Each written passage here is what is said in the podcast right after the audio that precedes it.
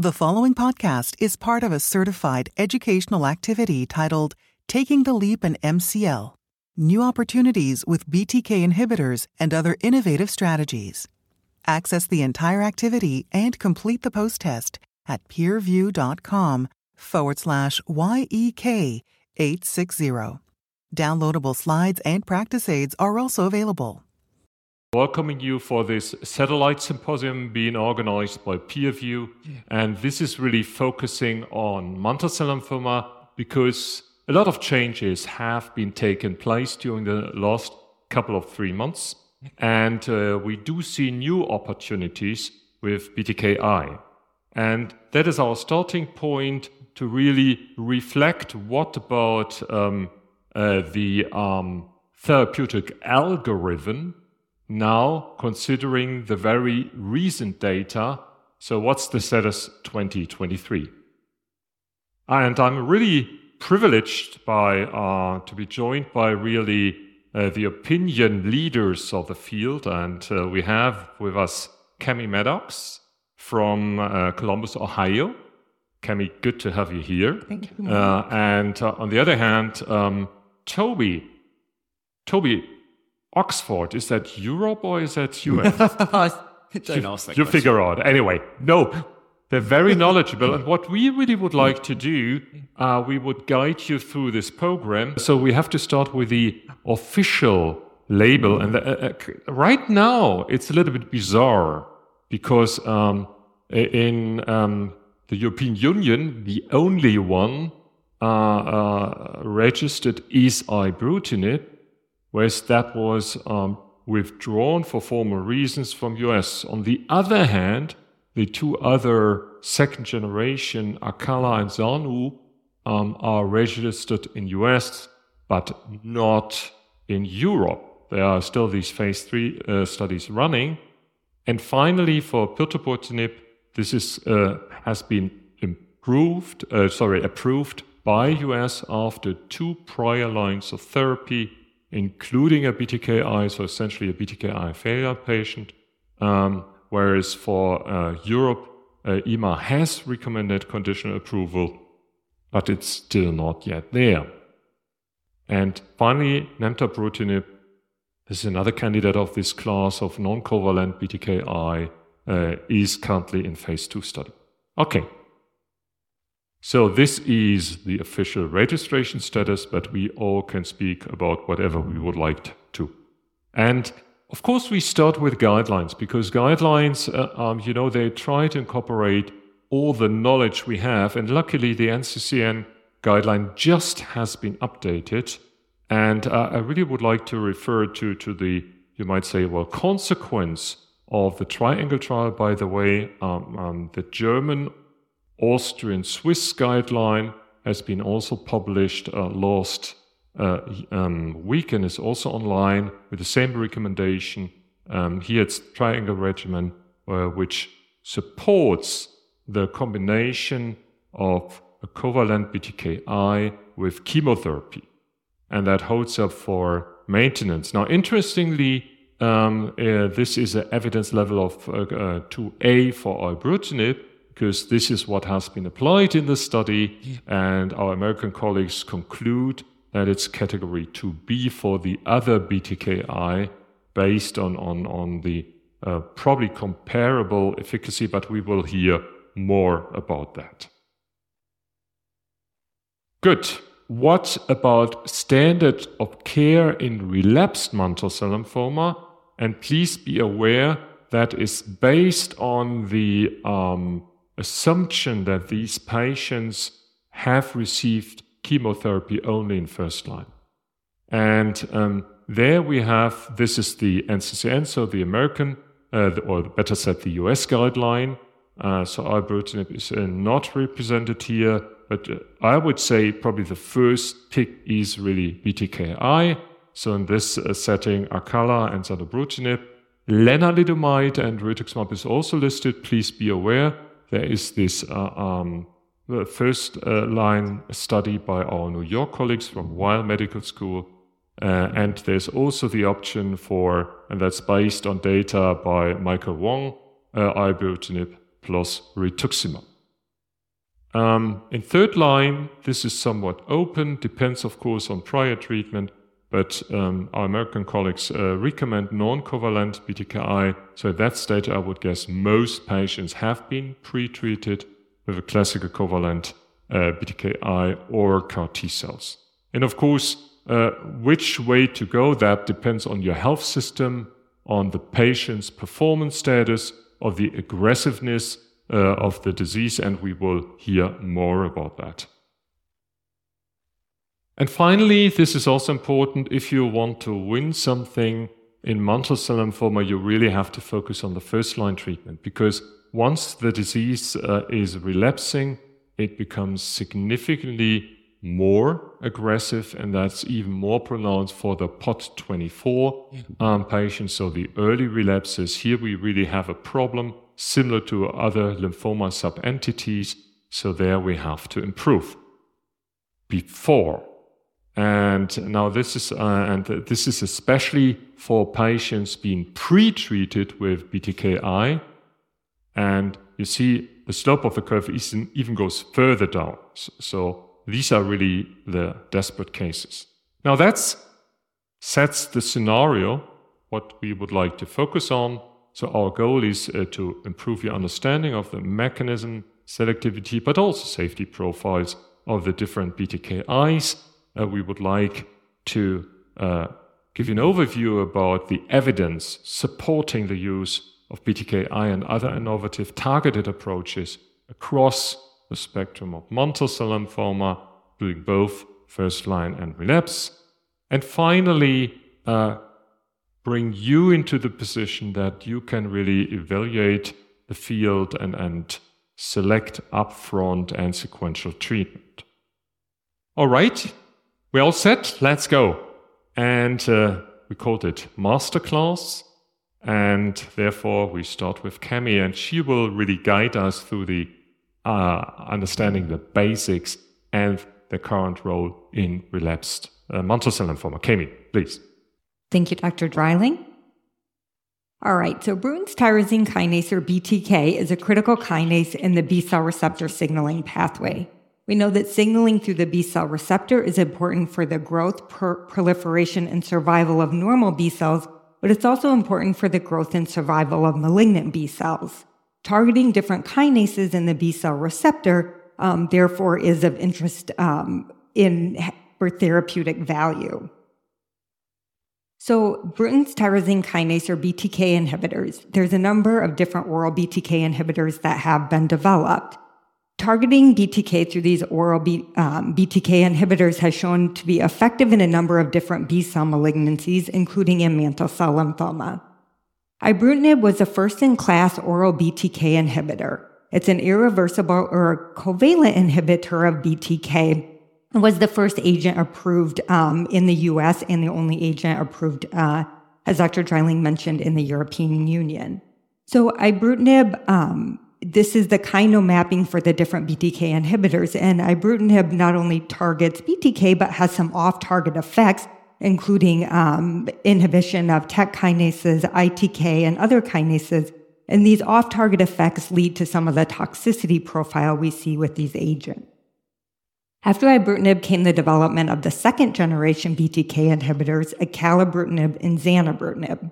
The second generation BTK inhibitors, as you can see, are a little more selective for BTK, leading to less off-target effects, which has a difference, uh, leads to the differences in the toxicity profiles that we see. More recently, we've seen the development of reverse, reversible BTK inhibitors or non-covalent BTK inhibitors that bind at a different binding site.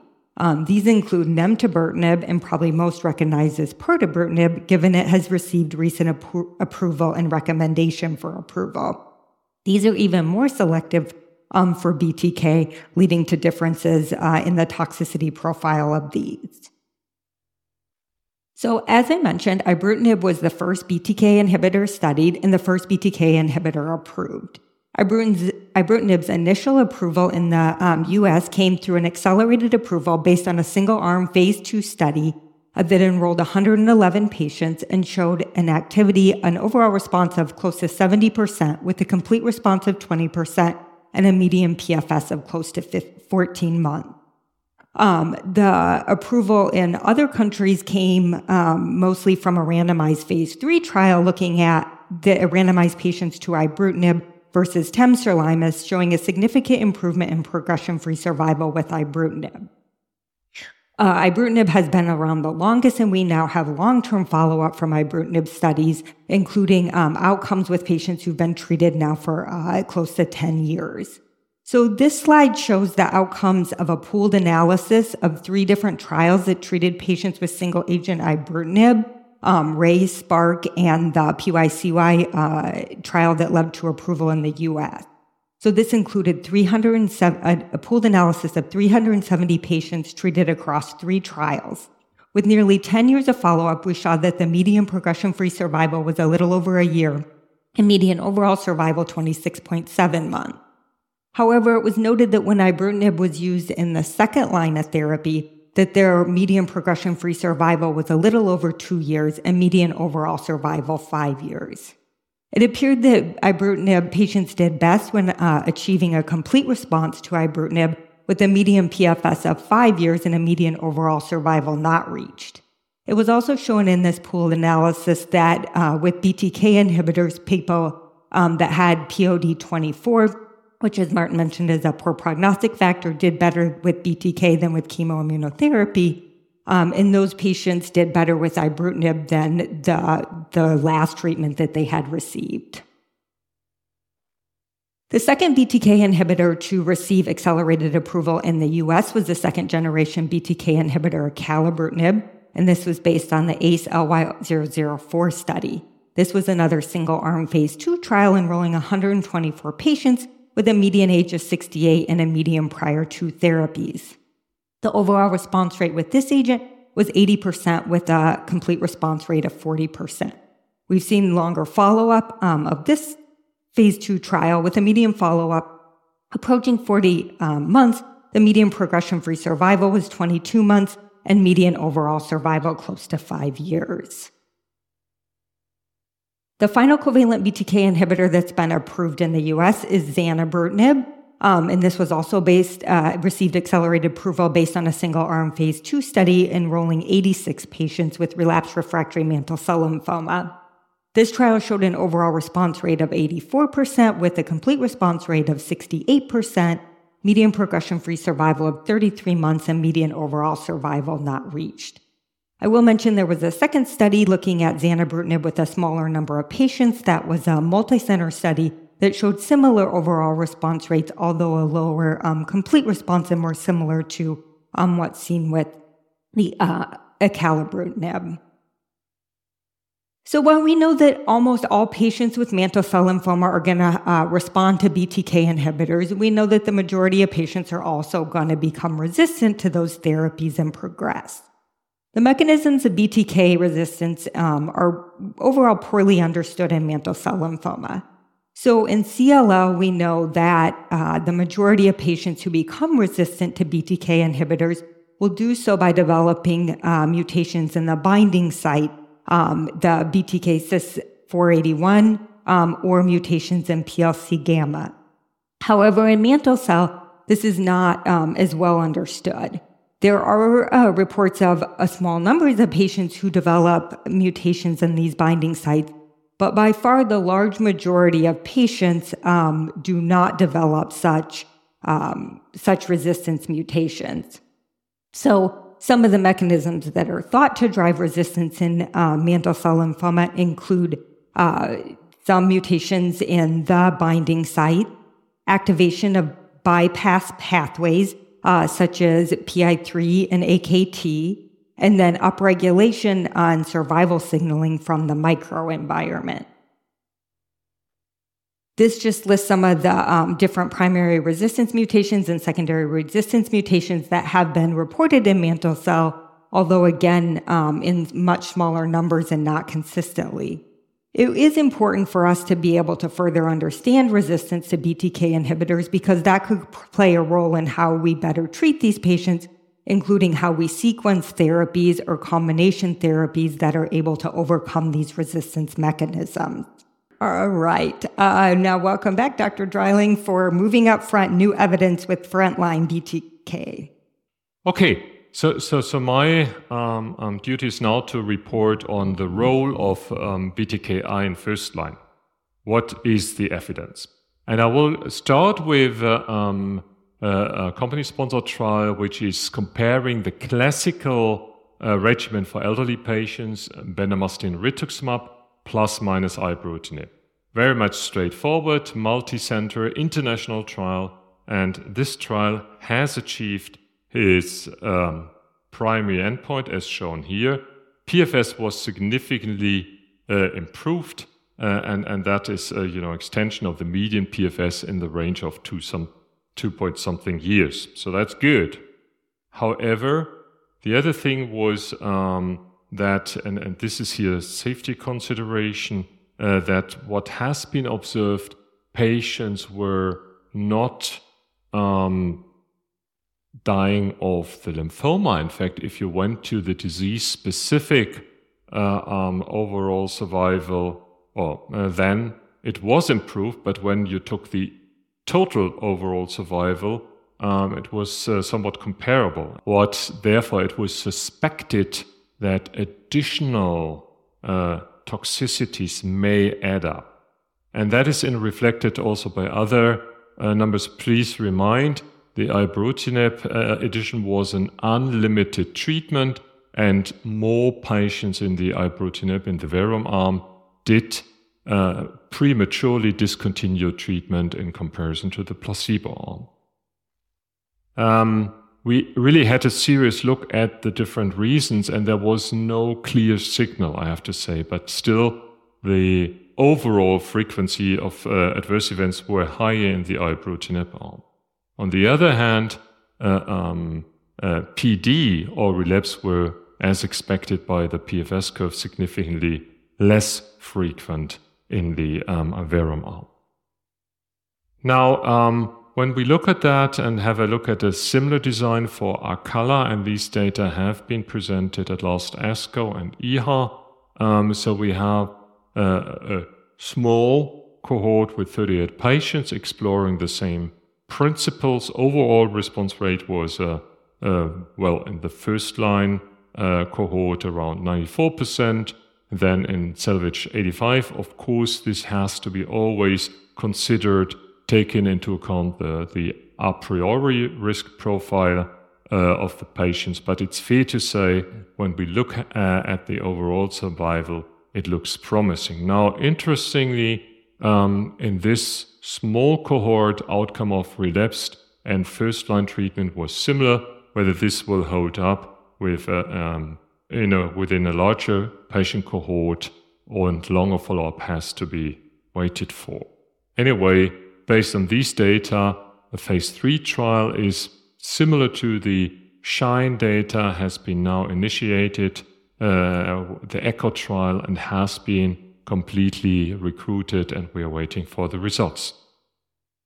And that is shown here. What you can see is that um, it's almost exactly the same as SHINE trial, patients above the age of 65 years old with, of course, uh, histologically confirmed mantle cell lymphoma uh, uh, and have not been pre-treated uh, for this kind of disease.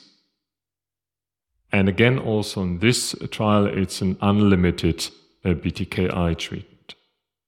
So we did a similar approach and a different approach, depending on your point of view.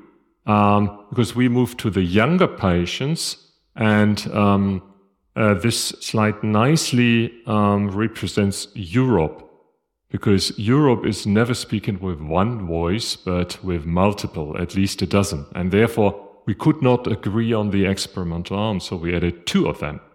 And one is the classical add on design, and the other one is the head to head comparison, so skipping autologous transplant and another difference is that we, from the beginning on, uh, went for fixed duration maintenance of two years. So after two years maintenance, uh, the BTKI was stopped.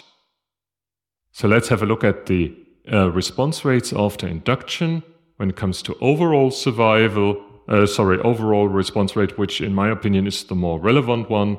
Uh, it's uh, improvement from 94 to 98 percent So you could say, well, it's only 4%, but in most of our clinical centers, it's hard to get above 100%. So that's why, you know, there's a natural limitation. But for CR rate, the benefit was a little bit more pronounced with plus five, uh, plus 9% from 36 to 45%. And both were, of course, statistically significant. Now, what about the um, uh, primary study aim? And that is here frequent von treatment failure. Um, it, it highly corresponds to progression free survival. So it's a difference of a total of whatever seven patients. So this is somewhat PFS curve. Just to let you know, we analyzed also PFS. And anyway, both of the experimental arms were superior to autologous transplant. And why we expected that for the combination arm, and therefore we outlined the statistics to prove that, and the uh, improvement of 15% PFS after three years was highly significant. Um, we had a very complicated statistics for the ibrutinib only arm, but you see by eyeballing, it's exactly in the same range as the combined arm, and the same holds up for overall survival. And therefore, um, definitely autologous transplant only is that uh, if you have the possibility to apply BTKI in your health system. Now, the question is we can turn it around. We can ask if you have uh, uh, uh you know, ibrutinib forgiven, what about the addition of transplant? Does it add to that? And at least these curves don't suggest that, but uh, it's very few um, um, events so far. What I can share with you, we have a subsequent longer follow up, and the curves look exactly the same. Now, if efficacy is similar, we also have to look into toxicity. And that is shown here. Here is compared the three different study arms, and in, in the grass green, it's a combination of autologous plus ibrutinib, and in this yellow orange, it's uh, ibrutinib only. And what you can see is in the combined arm, what you may have expected. Uh, hematological toxicity and also infections are significantly higher. So based on that one, uh, we would prefer the ibrutinib only, and in fact, that's what we are doing in clinical routine. Only in the cases with additional risk factors, with high Ki67 or so, there we are uh, not sure, and therefore we kept uh, the optional autologous transplant in our current guidelines. And I should also refer to data being presented at this meeting by Michael Wang the famous Window 2 study, uh, which is starting with a non chemo approach and then having a high dose consolidation. It will be interesting to compare the toxicity profile of uh, this approach to our study. So, just to move on, is there a role for skipping chemotherapy overall? So, we already kicked out autologous. Do we need uh, um, chemo at all? And uh, just to share with you, there are some data on that, and this is uh, are the data again by the uh, Weill Medical Center being presented at last ASH. Now a triple combination, R square plus acalabrutinib, and uh, a small study, 24 patients. So this is hypothesis generating, but what you can see, it was well tolerated, and overall response rate was rather high. CR impressive as well. Now, the other, I would say, everyone's darling is the combination with venetoclax. And also here we have first phase two studies, in this case, 21 patients, again by Michael Wang from, uh, uh, from MD Anderson. And here, a quite similar picture. It was well received and response rate was very high. So just to remind you, these are early phase two studies. In larger phase three studies, this, this is normal life uh, you know, uh, response rates will go down. And uh, but anyway, this is encouraging. Now, um, our French colleagues went on this and then went for the triple combination, right? And this is uh, IBRU combination with venetoclax plus the more efficient anti-CD20 antibody in mantle cell lymphoma, obinutuzumab. And again, these data will be updated uh, we've seen them at EHA and they look quite encouraging. And uh, um, again, based on this one, uh, OASIS 2 has been activated, and this is a randomized trial really comparing uh, this triple combination uh, in comparison to, to a doublet, ibrutinib and anti-CD20 antibody only.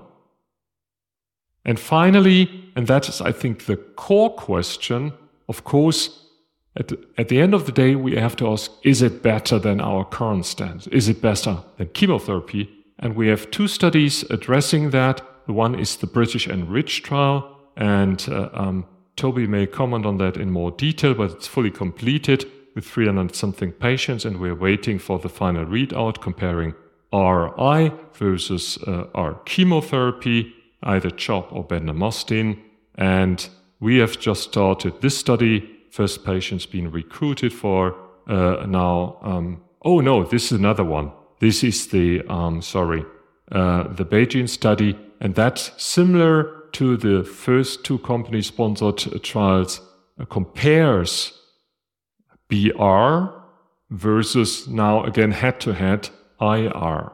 And that will be very interesting. So, this is a huge study with 500 patients, uh, close to uh, uh, full recruitment, and these data are eagerly be awaited. And here I hand over to Toby. Toby will allude us what happens once BTKI uh, fail? And what can we do then with, for example, non covalent BTKI? Thank you very much, Martin. So, as you can see, covalent BTK inhibitors are being extensively investigated in the frontline setting. Of course, that will naturally open up a much larger space in the sort of post covalent BTK um, a- area. And there are a number of agents um, in development here. I've just got time to really touch on three that are probably the most prominent in the most um, in the greatest kind of degree of um, development. So the, the first one um, has been alluded to already. So pirtobrutinib is a highly selective non-covalent BTK inhibitor. It's a reversible um, BTK inhibitor and has very favorable pharmacokinetics um, uh, uh, with BTK inhibition across the, the, the 24-hour dosing cycle. It's a, it's a once daily uh, well tolerated tablet that's been investigated in the phase 1 2 Bruin study, as you can see here. So um, this is data from ASH, ASH 21, actually, 600 and, um, 618 patients. You can see here in the phase one, two study. It's actually up to 773, I think, now.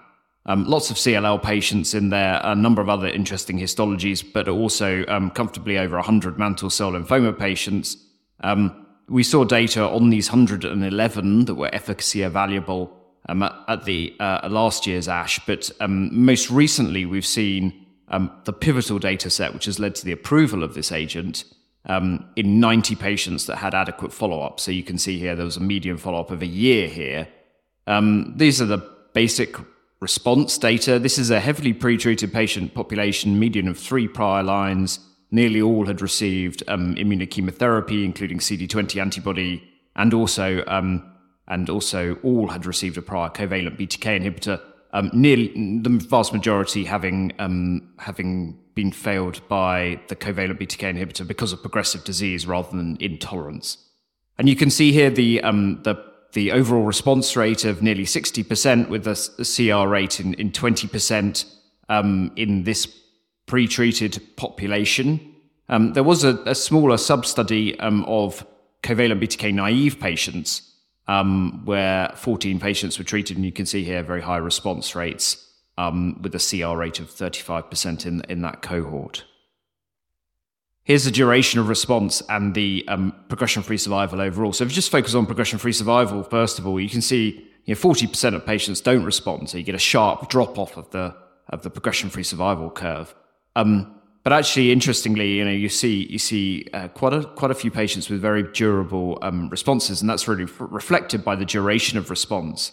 So one of the very interesting things about this agent is is clearly there are patients who are who are still very sensitive to very highly specific BTK inhibition in this setting, and actually a median duration of response of nearly 22 months in that setting is is very noteworthy. Um, so this agent's been as mentioned, recently FDA approved in relapsed refractory mantle cell lymphoma two prior lines or more, including a covalent BTK inhibitor. Um, we're yet to hear about European approval, hopefully um, fairly soon.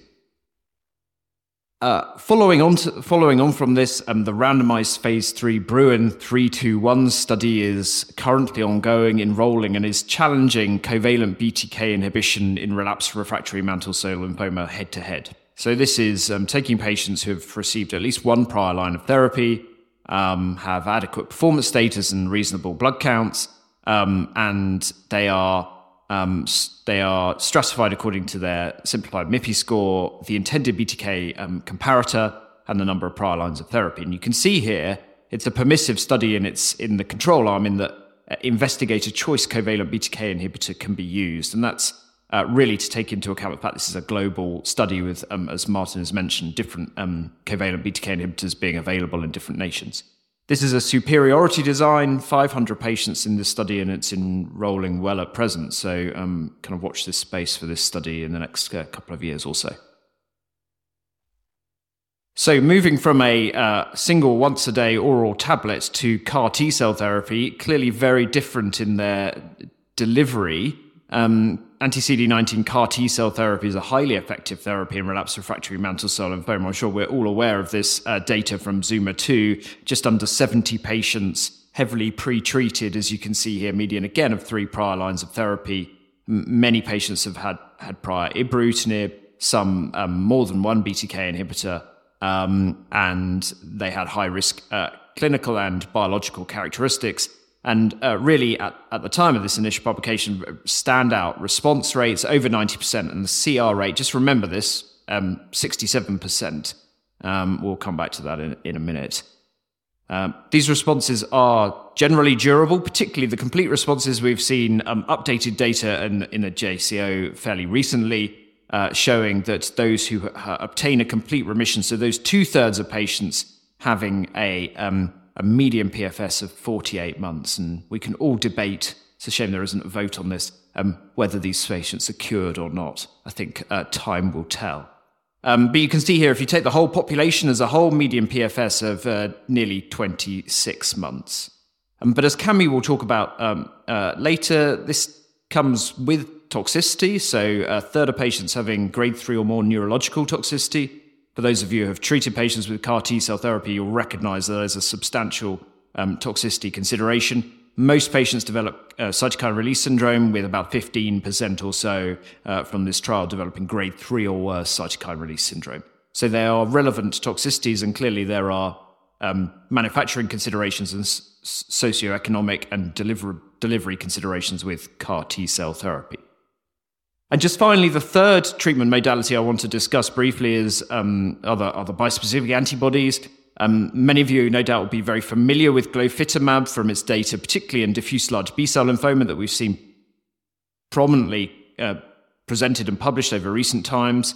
This is a CD20, CD3 bispecific antibody. CD20 very strongly expressed in mantle cell lymphoma, of course, um, and that may be a very relevant um, uh, point moving forward in terms of its development. Um, this agent has been um, investigated as, as monotherapy um, with various step up dosing um, in the um, initial phase 1 2 study, and also with different doses of obinutuzumab to debulk patients before the delivery of the glofitamab. Um, so far, we've seen updated data at ASH last year 37 patients, two thirds approximately of which have received a prior covalent BTK inhibitor as, as mentioned, a couple of different dosing strategies of obinutuzumab have been investigated really to look at both efficacy and also potentially mitigating cytokine release syndrome. Um, the response rate overall in the whole 37 patients is um, here. So uh, 84% CR rate in this population, um, including the third of patients that hadn't had a prior covalent BTK inhibitor, 73%. Um, unfortunately, I don't have the slide of those that have had a prior covalent BTK inhibitor, but I can tell you the CR rate is identical to CAR T cell therapy, so 67%. And although follow up in this study is pretty short at the moment, um, the uh, median, median duration of complete, res- complete remission has been reached at 10 months, but um, there are actually four COVID related deaths um, in this study, which I think has, has made this Kaplan-Meier curve slightly difficult to interpret. I think probably what's more relevant right now is that 20 out of the 27 um, do remain in a complete remission at, at uh, the data cutoff. So I think we need clearly need longer follow up and more patients here.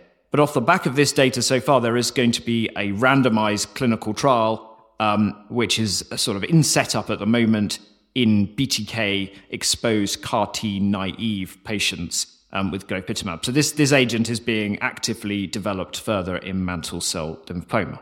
And uh, bring back Kami to stage. Kami's going to talk around safety of some of these newer agents in mantle cell lymphoma. So thank you for your attention.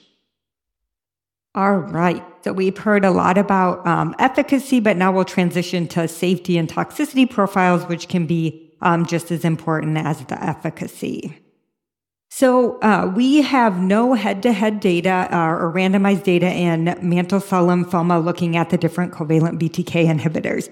As Toby mentioned, there is the ongoing Bruin trial, will look, which will randomize patients to covalent versus non-covalent BTK inhibitor to better evaluate both efficacy and toxicity. But at this time, um, we only have the data from the single-arm phase two trials. Now, while we don't like to compare um, single-arm phase two trials against each other, this slide does just depict some of the grade three or higher adverse events of interest seen in all of the single arm phase two trials that led to the approval of the different covalent BTK inhibitors, ibrutinib, acalabrutinib, and zanubrutinib, um, specifically differences in neutropenia, major hemorrhage, and atrial fibrillation. I think it's um, also important to note that part of the, the difficulty with comparing across trials that the, is that these can have different populations of patients and so this slide also does show um, the variability in the patient populations who's treated on these trials um, by median prior lines of therapy um, and median age. So if you look overall rate of uh, discontinuation due to adverse events, 7%, 6%, and 9.3%. So while we have no randomized data um, for efficacy or toxicity in relapsed refractory mantle cell lymphoma, we do have randomized data in other diseases comparing covalent BTK to other covalent BTK inhibitors. And I think we can at least um, look at this data to extrapolate for what we're likely to see in patients with mantle cell lymphoma. Um, so we have three large randomized phase three trials uh, evaluating covalent BTK versus covalent BTK, two in chronic lymphocytic leukemia and one in Waldenstrom's. So the first trial I'll mention is the Elevate RR trial, and this was a trial um, evaluating patients with relapsed refractory CLL um, and randomizing them to treatment with ibrutinib or acalabrutinib. At a median follow-up of 40.9 months, um, these are the uh, toxicity differences between uh, toxicities of interest, including the atrial flutter, uh, AFib, hypertension, and bleeding. Um, you can see that there was a higher incidence of all three of these with ibrutinib um, compared to what was seen with the acalabrutinib. And additionally, there was lower cumulative inc- incidence of diarrhea and arthralgia as well. Looking at rate of treatment discontinuation because of adverse events, it was 14.7 with acalabrutinib versus 21.3 with ibrutinib. The second trial was also conducted in relapse refractory uh, CLL, and this was the Alpine study. So this looks at the incidence of atrial fibrillation, flutter, hypertension, and hemorrhage um, in relapse refractory patients with CLL randomized to ibrutinib versus zanubrutinib. This has a little bit shorter median follow up, but a median follow up of close to 30 months. There was a higher incidence of atrial fibrillation or flutter with ibrutinib compared to zanubrutinib, but rates of hypertension and hemorrhage um, were overall similar. Treatment discontinuation in this trial uh, included 15% of patients discontinuing from AEs with zanubrutinib and 22% with ibrutinib. The last uh, randomized trial was the Aspen trial, and this was conducted in patients with relapsed refractory Waldenstrom's. Um, again, these patients were randomized to covalent BTK with ibrutinib or with zanubrutinib. Um, this this was uh, reported after a median follow up of close to 20 months. So you can see the differences here in atrial fibrillation or flutter, hypertension, and hemorrhage. Um, all were um, higher incidence with ibrutinib. This slide also includes neutropenia because uh, there was a um, over double rate of neutropenia seen with zanubrutinib in this trial than uh, was seen with ibrutinib. Looking at uh, rate of treatment discontinuation because of adverse events, lower in this um, than the other trials, although uh, a little bit shorter median follow up than both of the others. 4% of patients discontinued uh, zanubrutinib and 9% of patients discontinued ibrutinib. So, looking at um, safety in sequencing, so we know that if patients stop responding to a covalent BTK inhibitor, that treating them with another covalent BTK inhibitor doesn't work. Um, as Toby discussed, treating them with a non-covalent BTK inhibitor appears to um, be efficacious in about half of the patients, but switching from covalent to covalent due to progression um, is not effective. However, we have seen some data sets um, that have looked at patients who have gone off one BTK inhibitor due to toxicity or intolerance and then been treated with a uh, second covalent BTK inhibitor. So again, the majority of these patients are uh, CLL. We have some data with pirtobrutinib and mantle cell lymphoma. But in CLL, this shows patients who uh, went off ibrutinib due to intolerance and then sequenced to acalabrutinib um, of uh, 41 patients. 60 patients were treated on this. As you can see, uh, most toxicities of interest, atrial fibrillation, diarrhea, rash, bleeding, and arthralgia.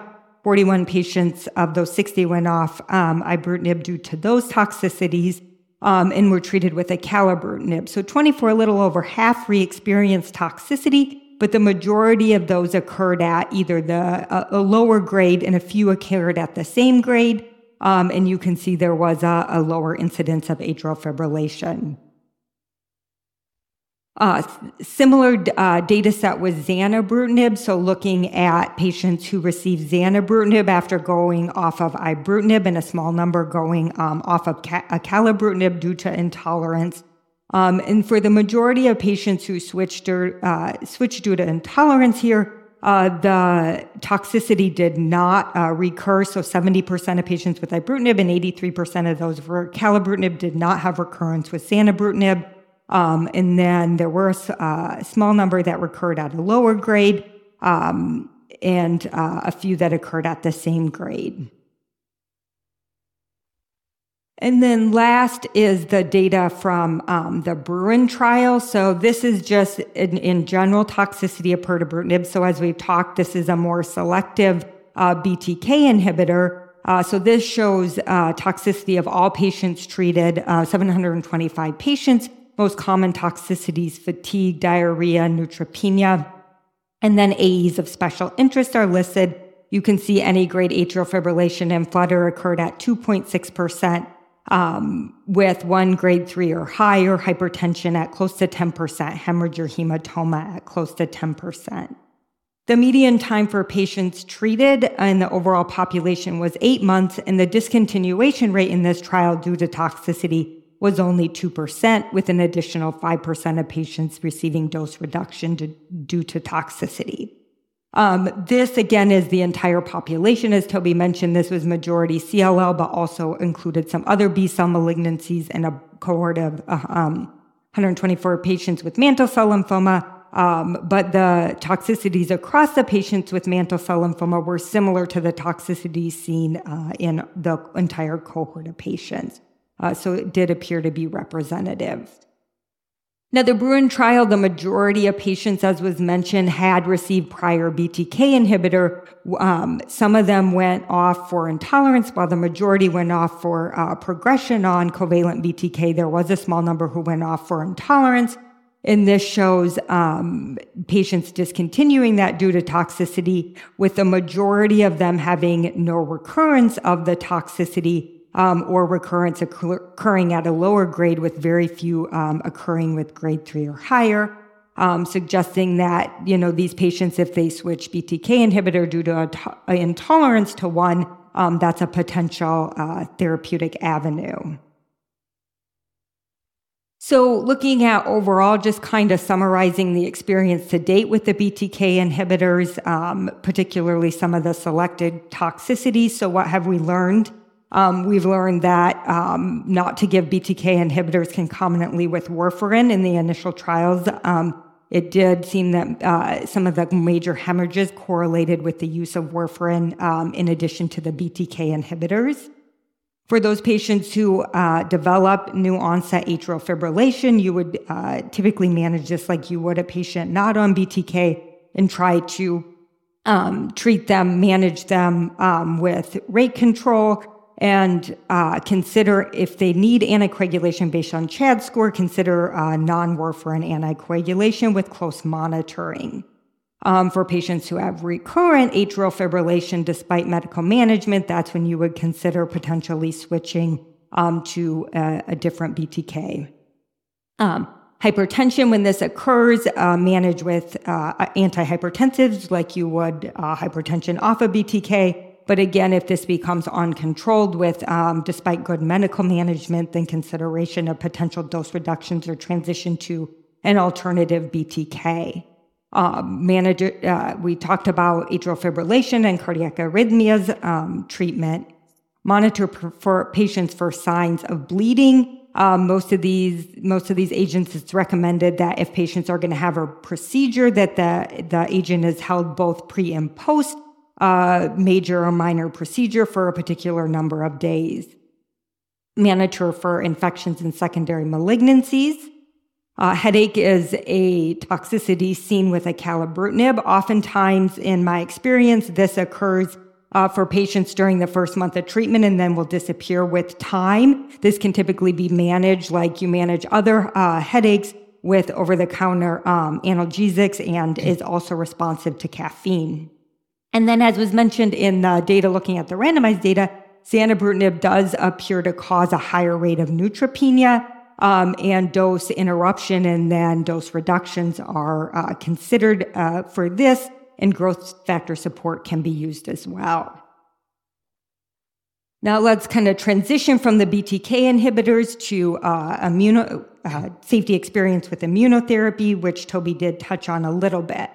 Um, so first of all, the chimeric antigen receptor T cell therapy um, while very effective in relapsed refractory mantle cell lymphoma, comes uh, does not come without toxicity.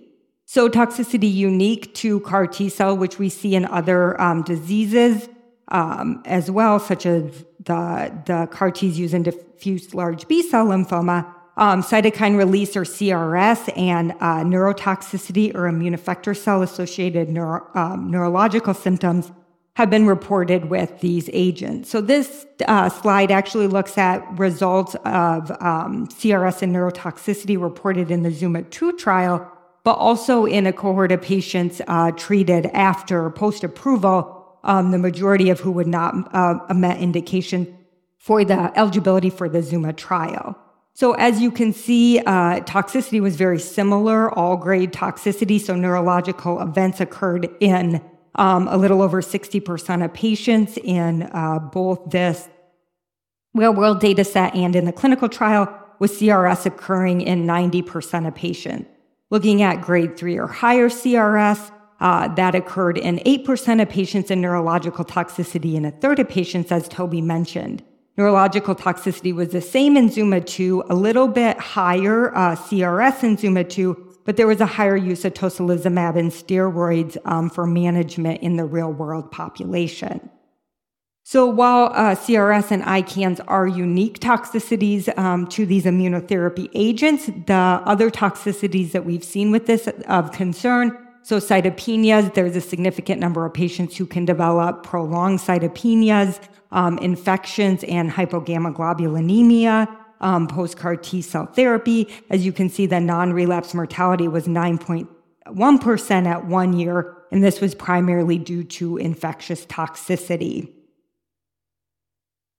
And then uh, by, the bispecific therapy. So, um, as Toby had mentioned, this looks to be very effective in relapse refractory mantle cell lymphoma. Why we don't have the numbers or the follow up that we've seen with CAR T, what we have seen looks to have very similar um, overall response and complete response rate to that of the CAR T cell therapy, although it does seem that this comes with an improved safety uh, profile. So, in the study uh, that he discussed looking at glofitamab in relapse refractory uh, mantle cell lymphoma, CRS was the most common toxicity. Um, occurring in about three fourths of patients, but these were mostly low grade, with um, by far being um, most of them being grade one or grade one to two. It is notable, as he mentioned, that the, while the follow up is short, during that short follow up period, there have been four um, COVID related deaths, something that we've dealt with, unfortunately, over the last few years with a number of different therapies. Um, but this is, uh, I think, important to note.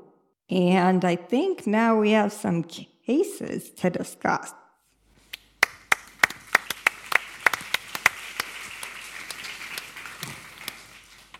So we thought um, you have now seen really a very comprehensive overview of all the data we are aware of uh, about BTKI in mantle cell lymphoma. So we thought we bring that now to real life. So we prepared a couple of cases where we can really discuss the details of this.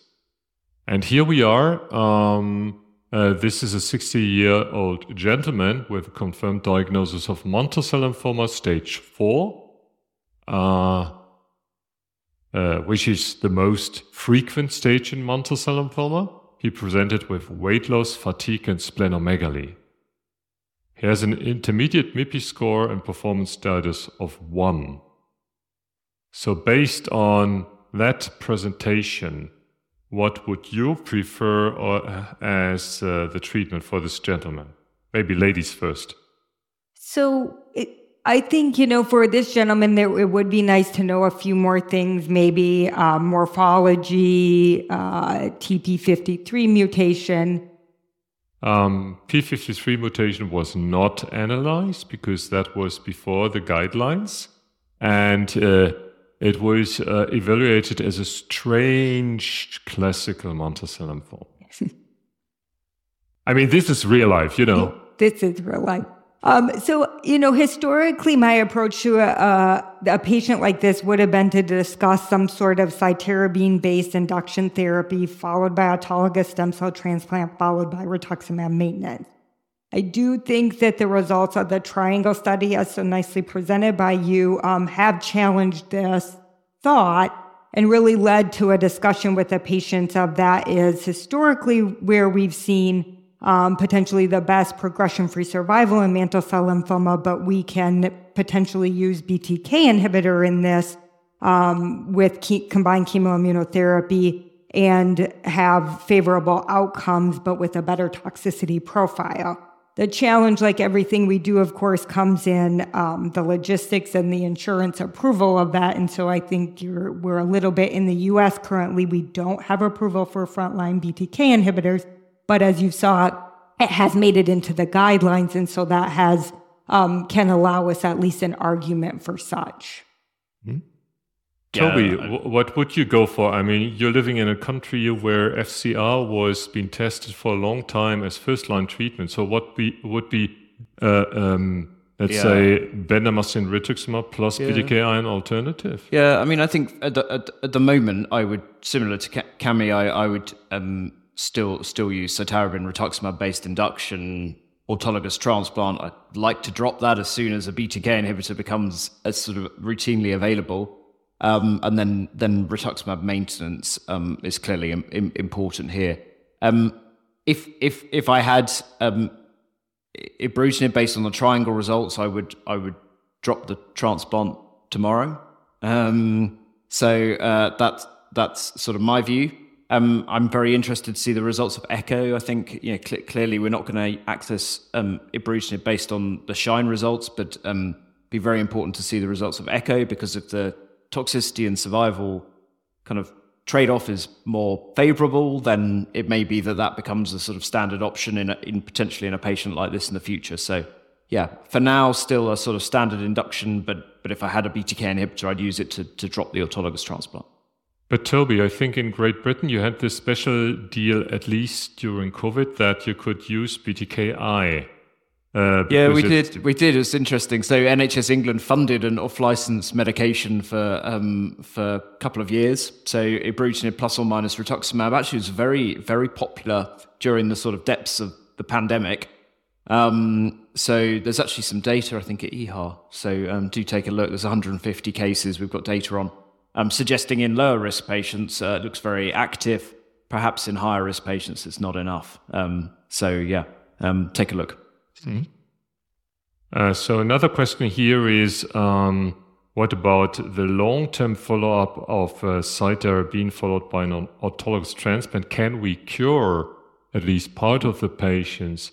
That was uh, uh at least uh, formulated like that by Olivier Hermine, the first author of the MCL uh, Younger trial. After a 10-year follow-up, we are almost doubling patient, uh, the number of patients being in constant remission or ongoing remission up to almost 50%. So uh, if you draw the line further, some of these patients won't be treated anymore for relapse. Um, but um, as we have this gentleman now, if your your health system would allow to apply BTKI in first line, what are what would be the the um, hints uh, really to the subset of patients who uh, especially profit of this uh, approach? Shall I go first? Well, I'm. I think that's a very open question actually at the moment. Which patients can adequately receive, for example, CD20 plus BTK by by themselves, and which patients require some sort of triplet, I, either with another novel agent, so uh, like venetoclax, or with um, with chemotherapy, because I, I, I don't think mantle cell lymphoma is going to quite follow CLL in that we're going to be chemo free quite as rapidly. Um, I think there's still going to be patients that will benefit from from immunochemotherapy plus um, a BTK inhibitor. Um, who those patients are, it's unclear. I think I think what is clear from the data that we do have so far is that, as I just mentioned, CD20 plus a BTK probably doesn't provide durable disease control in high risk patients, so blastoid, P53, probably high MIPI, etc. So it may be that, or we need to probably see risk adapted studies a little bit more, um, not treat mantle cell lymphoma like a single entity. Um, and I'm sure we'll see that more and more. Mm-hmm. Anything to add? I mean, no, I would I would agree with that, but I think looking at you know the data that if I had the option to use it now, anybody that I would offer um, more you know more intensive chemo to I would be willing to add the BTK and, you know, forego the transplant as well. So I think, you know, from what we know, patients that we're going to treat like that. So outside of the TP53 patients, I think, you know, benefit from the addition of the BTK. Okay, so um, bum, bum, bum, here we are. Oops, sorry. Um, th- these are the conclusions essentially for this, well, according to my age, I would say medium age gentlemen. Um, uh, there are multiple options you could consider. And I think what we didn't touch so far, it's really, you know, your individualized treatment of the uh, patient performance status, uh, the risk factors of the disease as you were trying to, to figure out, and of course, uh, according to your health system.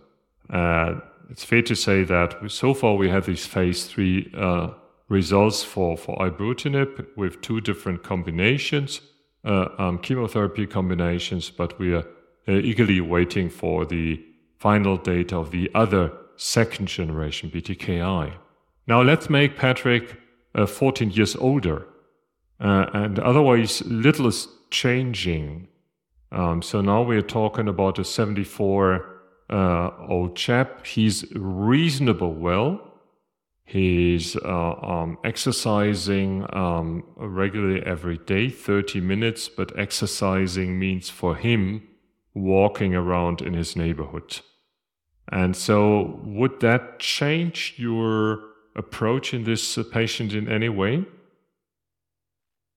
I mean, I think so. Ideally, this is the kind of patient that I'm going to get on a clinical trial with a, a non chemo uh, chemo backbone uh, or combination. I think you know, options for this patient. We don't, again, have approval of a frontline BTK inhibitor uh, in the US, but it is in the guidelines. So you can use potentially um, rituximab plus BTK, or we even have some data on uh, rituximab and lenalidomide in this setting.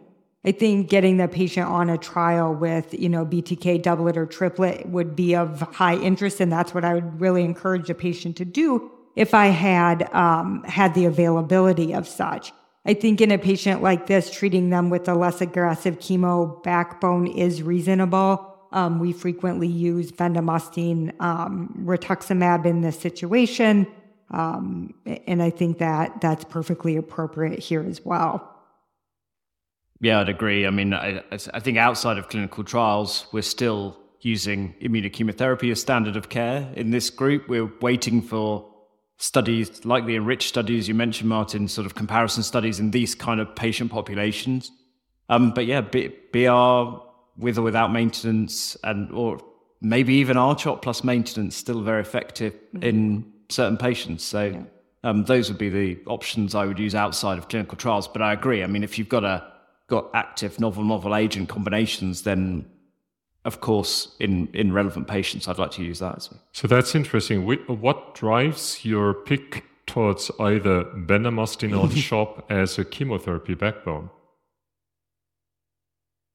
It's a good good question. I I I think I think he, we we don't have a lot. We don't have head to head data of, of of those agents in mantle cell lymphoma with maintenance in both arms. Um, we know that the European Mantle Cell Lymphoma Network study for R-CHOP followed by rituximab maintenance actually median PFS is over five and a half years. It's, it's reasonable. So uh, I, I, would use some patient factors, comorbidities, etc., to, to determine uh, to determine which one of those I use. But I, I, tend to use more a little bit more bendamustine than I do R-CHOP.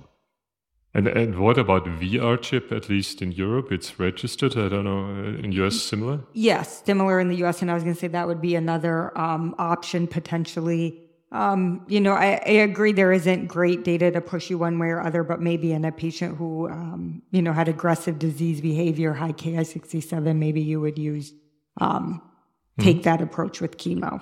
So there, are also uh, questions in the chat. So um, it's not that easy to combri- uh, combine ibrutinib with, or any other BTKI with whatever chemotherapy. So uh, our French colleagues performed uh, the Biblios trial, which was a phase one two study combination of R-DHAP plus ibrutinib, and that was stopped early because of cutaneous uh, toxicities, also thrombocytopenia. So for the time being, you only ha- have clinical experience for the combination with either R-CHOP or with BR, just to mention that. Me personally, uh, um, let's say if I have a case with blastoid mantle cell lymphoma Ki67, let's say around 45%, I would not go for bendamustine, I have to be honest. Um, but here's the question from the chat. Um, uh, I'm really very concerned with the use of uh, Benda uh, in mantle cell lymphoma, since Benda is an enemy of T cell and can cause T cell depletion and consequently affecting the success rate of CAR T cell. So, m- my question is um, do you consider that? Um, I'm out because I'm saying, well, I, I don't use uh, Bendam in the high risk patients, right? So, it's your question. Yeah, I mean, I think it's a really important question. I think we need more data, certainly. I mean, we are seeing signals of, of, of differences in T cell expansion and potentially efficacy in patients who've received very recent bendamustine. So within six months, some series, within 12 months, others. I mean, you've got to, got to remember that most patients will have a reasonable, um, reasonable response and duration of response. Um, following frontline, and then most places around the world, you've got to have exposure to covalent BTK inhibitor before CAR T as well. So, uh, and most people will gain, you know, at least six months as a minimum from covalent BTK inhibitor. So, based on that, it's quite unlikely that that a lot of patients would have relapsed and be CAR T cell eligible within a really short period of time. I do appreciate there are cases where that can can occur. Um, but of course, the trade off there is it's a highly effective regime and it's been used as a sort of standard of care arm in lots of clinical trials over recent times. So um, I, I, would still still use it. But if I had somebody who had a TP53 mutation in the frontline setting and I knew about it, I probably would avoid it because we know from we know from the, the cohort in Shine that their median PFS is under a year and BTK inhibitors median PFS in that setting is about four or five months. So, well, at least ibrutinib. Um, so I think, you know, avoiding bendamustine frontline there, I think might be appropriate, but um, I think that's still very much open to debate. Mm-hmm. So I, I, th- I, would like to, to wrap up this part of the discussion that, uh, in fact, in this patient, the individualized treatment options become different because we, you know, we don't want to harm our, our patients. And so far, the data sets we have Uh, the one set out is the SHINE trial, but similar study is now going on with ECHO and the head-to-head comparison, which is uh, really proving the principle of a non-chemo approach, uh, the mangrove and, and, and rich. We're eagerly waiting for the results. Now, to move on, on that, let's say we have one patient from Kami's institution, that's Susan. And Susan is, is 70 years of age. Uh, she had at initial presentation a Ki67 of 40%, which means high risk, and therefore Kami, uh, um, you know, decided to uh, enroll her in a clinical trial with a covalent BTKI plus R. And important for this setting, the BTKI is continuous until, until progression. Now, Susan is uh, 74 years, so I would say for a case with Ki67 or 40%, that's a success, a four year remission. And she again presents with weight loss and abdominal pain. And PET CT shows uh, uh, a progressive disease in, in both the thoracic and abdominal region. So, um, Kami, as this is your patient, what are you doing now? Yeah, so I think the first thing I'm going to do, Susan 74, so I'm probably going to just assess if I think she's a candidate for CAR, and I'm going to try to get her to CAR if she is a candidate for such. I think if I have a um, trial looking at a bispecific antibody or bispecific antibody combination, that would be really great. But off trial, I'm going to try to get her to CAR if she's a candidate for that. Most likely, it sounds like from her symptoms and um, disease, she's going to need some sort of bridging therapy to that CAR and is probably not going to get to it without. So I'm probably going to try to transition her to a non-covalent BTK with pirtobrutinib, which we now have available, um, collect her and um, take her for CAR. I think, you know, there's also the potential to bridge her with something like steroids or radiation, but um, you know, if I could get away with that, uh, that would also be a potential option. If she's not a candidate for CAR, I think that the best data we have outside of, you know, bispecific trial is the non-covalent BTK uh, in these uh, BTK progressors. So there's ex- explicitly questions for you, which is uh, for CAR T cells. Uh, is that easily available in in US?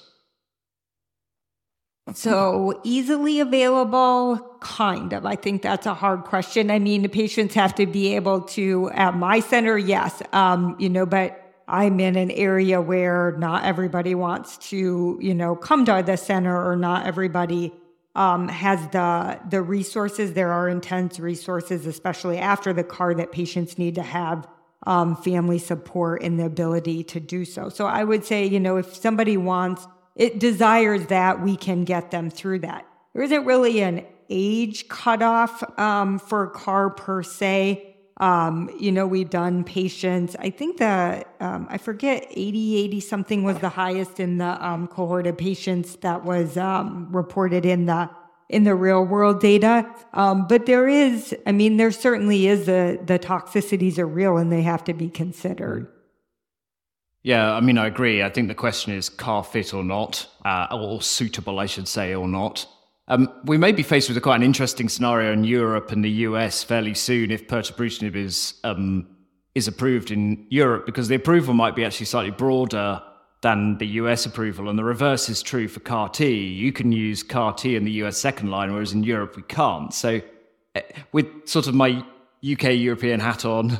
Um, uh, you know, maybe this, for example, pirtobrutinib is available second line um, in in the future, and actually she might be good, good, a good candidate for that. Having said that, she's chemotherapy naive, I think. So going back to something like kind of R-CHOP prior to, or R-CHOP with cytarabine or something prior to then thinking about CAR T third line might be a reasonable option as well. We don't have any data on chemotherapy second line after covalent BTK frontline, and we need to kind of understand its role there as well. I think. There are these uh, fabulous, uh, in fact, R-BAC data with a response rate of more yeah. than 80% in and, the setting.